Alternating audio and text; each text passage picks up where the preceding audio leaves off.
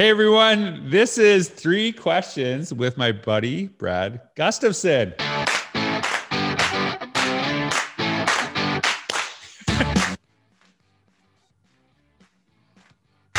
All right, buddy. It's been a long time since I've chatted with you. And so, hey, this is um, one thing I always say about Brad, and this is true. If my kids could get go to any school, it I would love Brad to be their principal. So I just really appreciate um, having the time to chat. And so I got three questions for you, Brad. And I know that you've inspired a lot of people in your education career. I know you've had contact with a lot of great teachers um, in your work. So when you look back at your career as a student, who was a teacher that stuck out to you, inspired you, and and why did they do that? Thanks, George. Great to connect. And judging from some of the pictures you've shared of your kids on like Instagram. We would take them at our school in a heartbeat. Oh my gosh, they are amazing and so cute. So, um, so a teacher who inspired me and that I remember to this day. First, I'll start by saying like I remember every elementary teacher that I that I had, and I there's a reason for that, right? But then in reflecting on certain ones that made differences, like uh, honestly, I feel like every single one connected in a different way, and that's a beauty of teaching. You don't have to be like Mrs. Nielsen. You can be Mr. Curl. You can be you and love kids and make like a life changing difference. But but it just so happens like my second grade teacher, Mrs. Nielsen, is one who I'll always remember. And the funny thing is, in thinking about this, um, I don't know how to say that. Like she, if you picture, if you just picture a second grade teacher, she might not like she was. I don't know, maybe six five. She might have been taller than you, George. Oh wow! Right, right? Yeah, so she had a commanding presence and a big booming voice. So not exactly your stereotypical kind of nurturing personality, but yet the warmth she exuded. And I'll always remember she would always come up to me and when I was talking to her, she'd like go like this. This will sound kind of sappy, but she would just feel my cheeks and say, "Oh, so soft," and just little things like that. And it wasn't weird, even though it maybe sounds weird how I'm saying it. But like I remember those things almost 40 years later. And then the fact how she saw me and like let me bring in my Legos for uh, show and tell or sharing they call it in this day and age. So like why do i remember all that? It's it's how she made me feel. It's how she made me feel when i brought in there was one lego set that i wanted to bring in and in my mom's wisdom was like you should not bring that lego set in. It'll get it'll get wrecked and lost. So, but i got to bring a picture in um, and for some strange weird reason i was in like doing what i do on saturdays in the photo i was in my underwear building legos and my mom had taken a picture which we should we should just start the show over and re-record, George. I'm sorry, I'm I'm, I'm going to bring your ratings down in one single minute. But anyway, um, my mom put a like a post-it over the underwear part just so my classmates right. could see the Lego set. Well, kid in my class ripped ripped the post-it off, and it was the big second grade scandal. But even how Mrs. Nielsen came to my rescue and made me mm-hmm. feel safe after that scandalous moment. So all the things uh, she, she did them and then every year down the road teachers did different things that that meant a lot. Well it's, it's interesting that you say that because i i i've had conversations with some educators and i'll say like hey we're going to ask you about like a teacher that inspired you. And uh, some of them have said i can't really pick one which is sad right? And i also remember every single teacher like i remember every teacher i had right and some of them not as fondly as others, right? But even some of the ones that I was, you know, struggle with, it's easy for me to look back and go, yeah, I can understand why I struggled because I was terrible then, right? Mm-hmm. But there, like when you were talking, there's one uh, teacher I had. Her name is Miss Butler. She's my grade four teacher, and she actually, I love the. I know it's embarrassing. I love the Smurfs. Okay, so I'm like, there's nothing Smurf embarrassing about that at all. I, I don't know. I don't know. It was like I don't know. I got really into the Smurfs when I was a kid, and she knew this about me, and she uh, wrote um, uh, at the end of the year. She wrote on a Smurf cutout all the things that she appreciated about me, and one of the things she talked about was uh, how much she loved when I brought pizza to uh, the classroom. And there's a reason she said that, right? Because uh, we had Greek family. We were the only restaurant in the entire community that actually made pizza, right? Mm. And it just made me really feel appreciated. And there's like little things that I don't think I didn't feel were noticed in other cases. And I remember, like, I still remember that card to this day. And so just, it's just kind of, you know, you think about those little moments, those little interactions and, and how powerful they are. So it's Miss Nielsen, right? Is that what you said? Yeah, yeah. Shout out Miss Nielsen. Thank you. Okay, so the next question.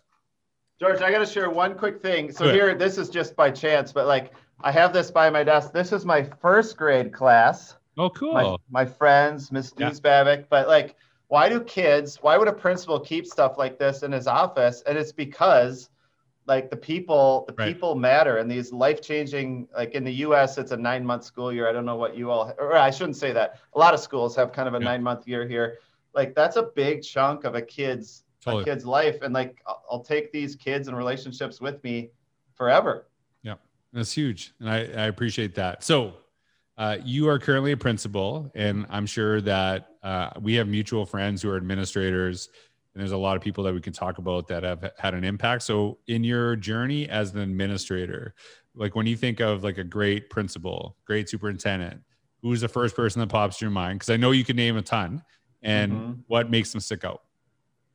Yeah well the one just without thinking or working hard at all is tony sinanis who i know you're uh, friends with Yep. but he just like for me personally he just shows up authentically um, not perfectly like any of us are but just like th- this is who i am and let's do really great things on behalf of kids together and he just everything all my interactions with tony and a lot of collaborative projects we used to do when we because he, i think he's at the district level now but just it was it exuded kids and like authentically amplifying their voices not just like the principal message but really like what do you what do you want to say you, you know what i mean Well, so Tony, you know, and I appreciate him tremendously and someone I consider a very good friend. And like an interesting thing about Tony is like, I'm obviously Greek. Um, I don't speak Greek. I speak legal Elnica just a little bit. Um, but Tony's very fluent. And um, I was, I can't remember what happened, but I was talking to him or I was uh, one day and my mom was there. I said, Do you want to talk to my friend Tony? And my mom, when she can, you know, talk Greek with someone, she's super excited, right? Because she's from Greece and and you know, she doesn't get to talk with her son and she she really appreciates that. And what's funny is they just like talk forever, right? I don't know what's going on because I can't understand anything. And this was years ago that this happened. And I think it was Tony's birthday just recently. And my mom on Facebook, who's like 83, 84 years old, is like, Happy birthday, Tony.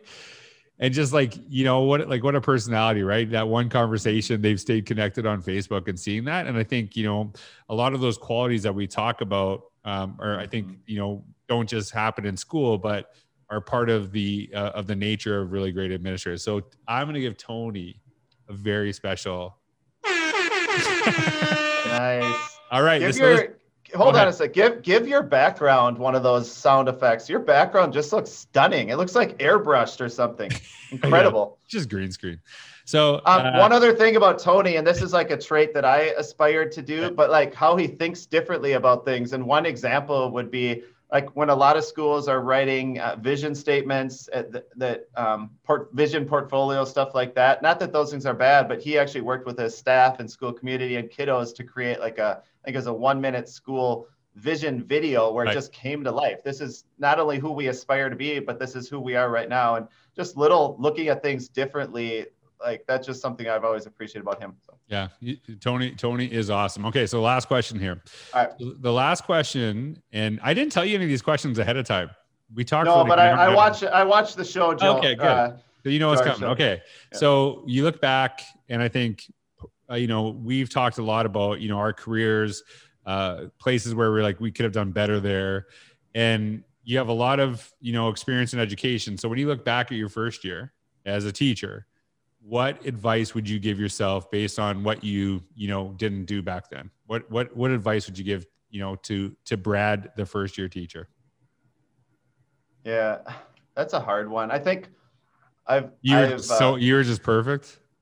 no, no, it's not that. I mean, yeah, it's a lot laundry list here, right? But like part of it, here's why I struggle. Here's the hesitation. Right. Like the thing that bubbles up right away is like you don't need to work until 10 p.m. every night. Right. And there were times, like there were honestly even times where I that's before even going home to my wife and um, eventually my family. And that's not like a healthy thing. But the hard part, George, and the reason I hesitated and wouldn't even tell people not to do that, you kind of also got to do what brings you joy. And part of what brought me joy was invest, you know, creating curriculum and bulletin boards and things right. that that mattered to me and that I like doing and phonics activity sheets and things like that. So sorry to give you such just a mush of an answer, but like I would I would try to say like you don't have to be perfect. You really here here it is. Here's my real answer. Sure. Like just show up and authentically love kids and don't worry so much about the room.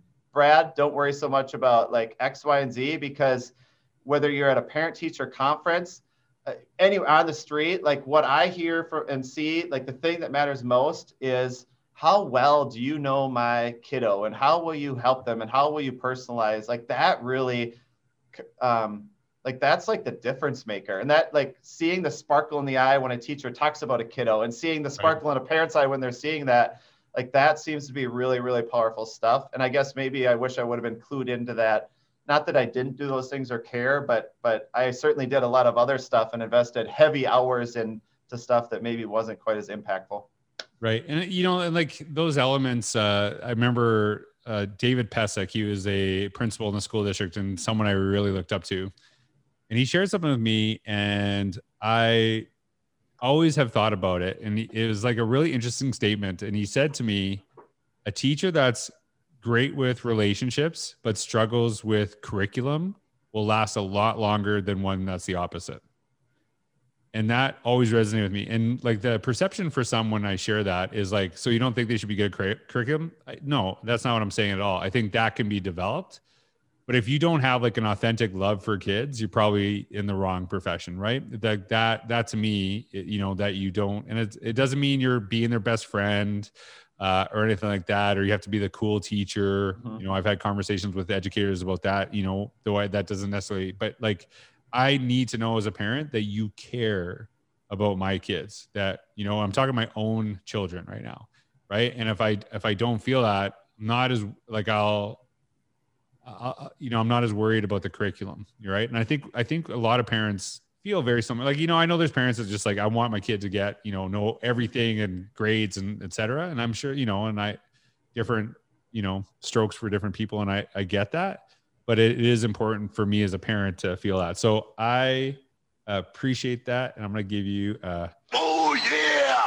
oh yeah. Hey, when I growing up, I lived down oh, the street no. from Jumpin' Randy Savage jumping Jim Brunzell, and I would trick or treat at his house because he was just a couple neighborhoods. Kill, killer bees, killer bees. I remember no. the joke. Uh, who's okay. the uh, who's the other guy? Jumping Jim Brunzell and I'm not sure. You can't remember? No, oh, man. Um, you don't know? Hey. All right.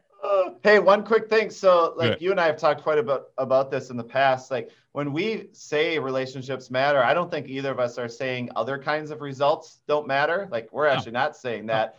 Uh, and that in connecting to like Mrs. Nielsen and a lot of the other life changing teachers I had, I felt loved and seen and heard. But I also felt like they pushed me to grow and challenge me where I needed to. Right. In unique ways. And I think that's probably subconsciously, even, even though I can't necessarily cite a super ton of academic examples, I know that that element w- was there as well. So I can actually cite uh, academic research that backs up what you're saying. To be honest, you in Innovate Inside the Box, I referenced a article or a study done by Ohio State that basically said simply greeting kids at the door actually improved uh, reading and writing or uh, reading, writing, and uh, math scores. And so the thing is, you don't have to have that research for me to understand that because the, and I always share this with people is that if you if people feel valued when they walk in your classroom, of course they're going to do better. Like it's everybody knows this. That's how I'd react. If I work for somebody who makes me feel valued, I'm going to do better for them. If I work for someone that I'm totally terrified of, you might get results out of me, but it's not going to be long lasting. And I'm going to look to get out of there as soon as possible. And if I don't feel you care about me at all, then I'm going to lose purpose in my job and feel like this is not the place for me. So like, I think that for me, the easiest way to make that connection is like, what would you want as an adult? Like, no teacher would want to work for a principal who didn't actually care for them, right? I wouldn't, and I and I, you know, and I, I think it's the same with our kids. So, Brad, Thanks for doing three questions. We're out.